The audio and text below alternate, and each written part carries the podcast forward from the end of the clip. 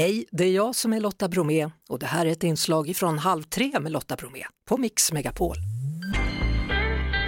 Och imorgon då är det trappans dag. Det här är en temadag instiftad av OS-atleten Mattias Sunderborn och Jenny Åkervall. Hallå Mattias!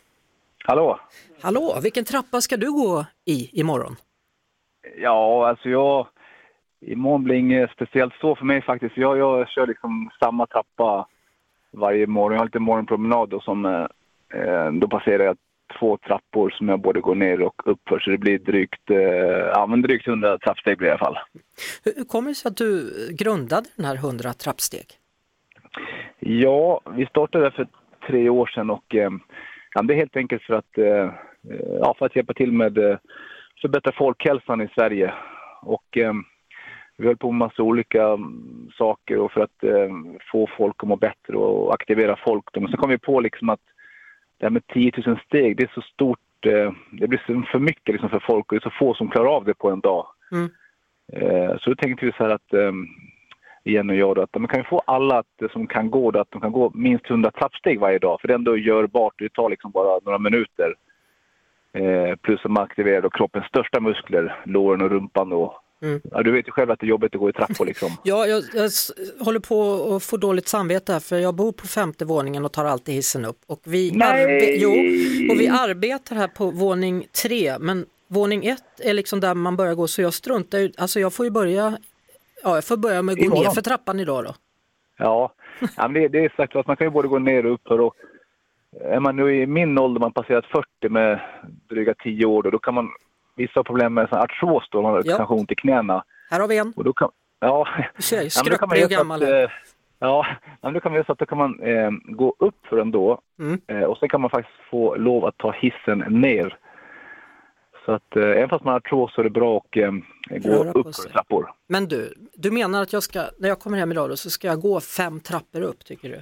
Ja, sen tycker jag du ska räkna trappstegen. Sen tycker jag att du ska eh, även filma eller ta en bild och sen ska du lägga ut det på ditt Instagramkonto imorgon och se hur många trappsteg det är upp till din lägenhet. Jaha, så ska du kolla det imorgon då? Då ska du gå in och bara se? Jaha. Är ja, det första jag ska göra imorgon. ja, jag får väl anta den utmaningen då.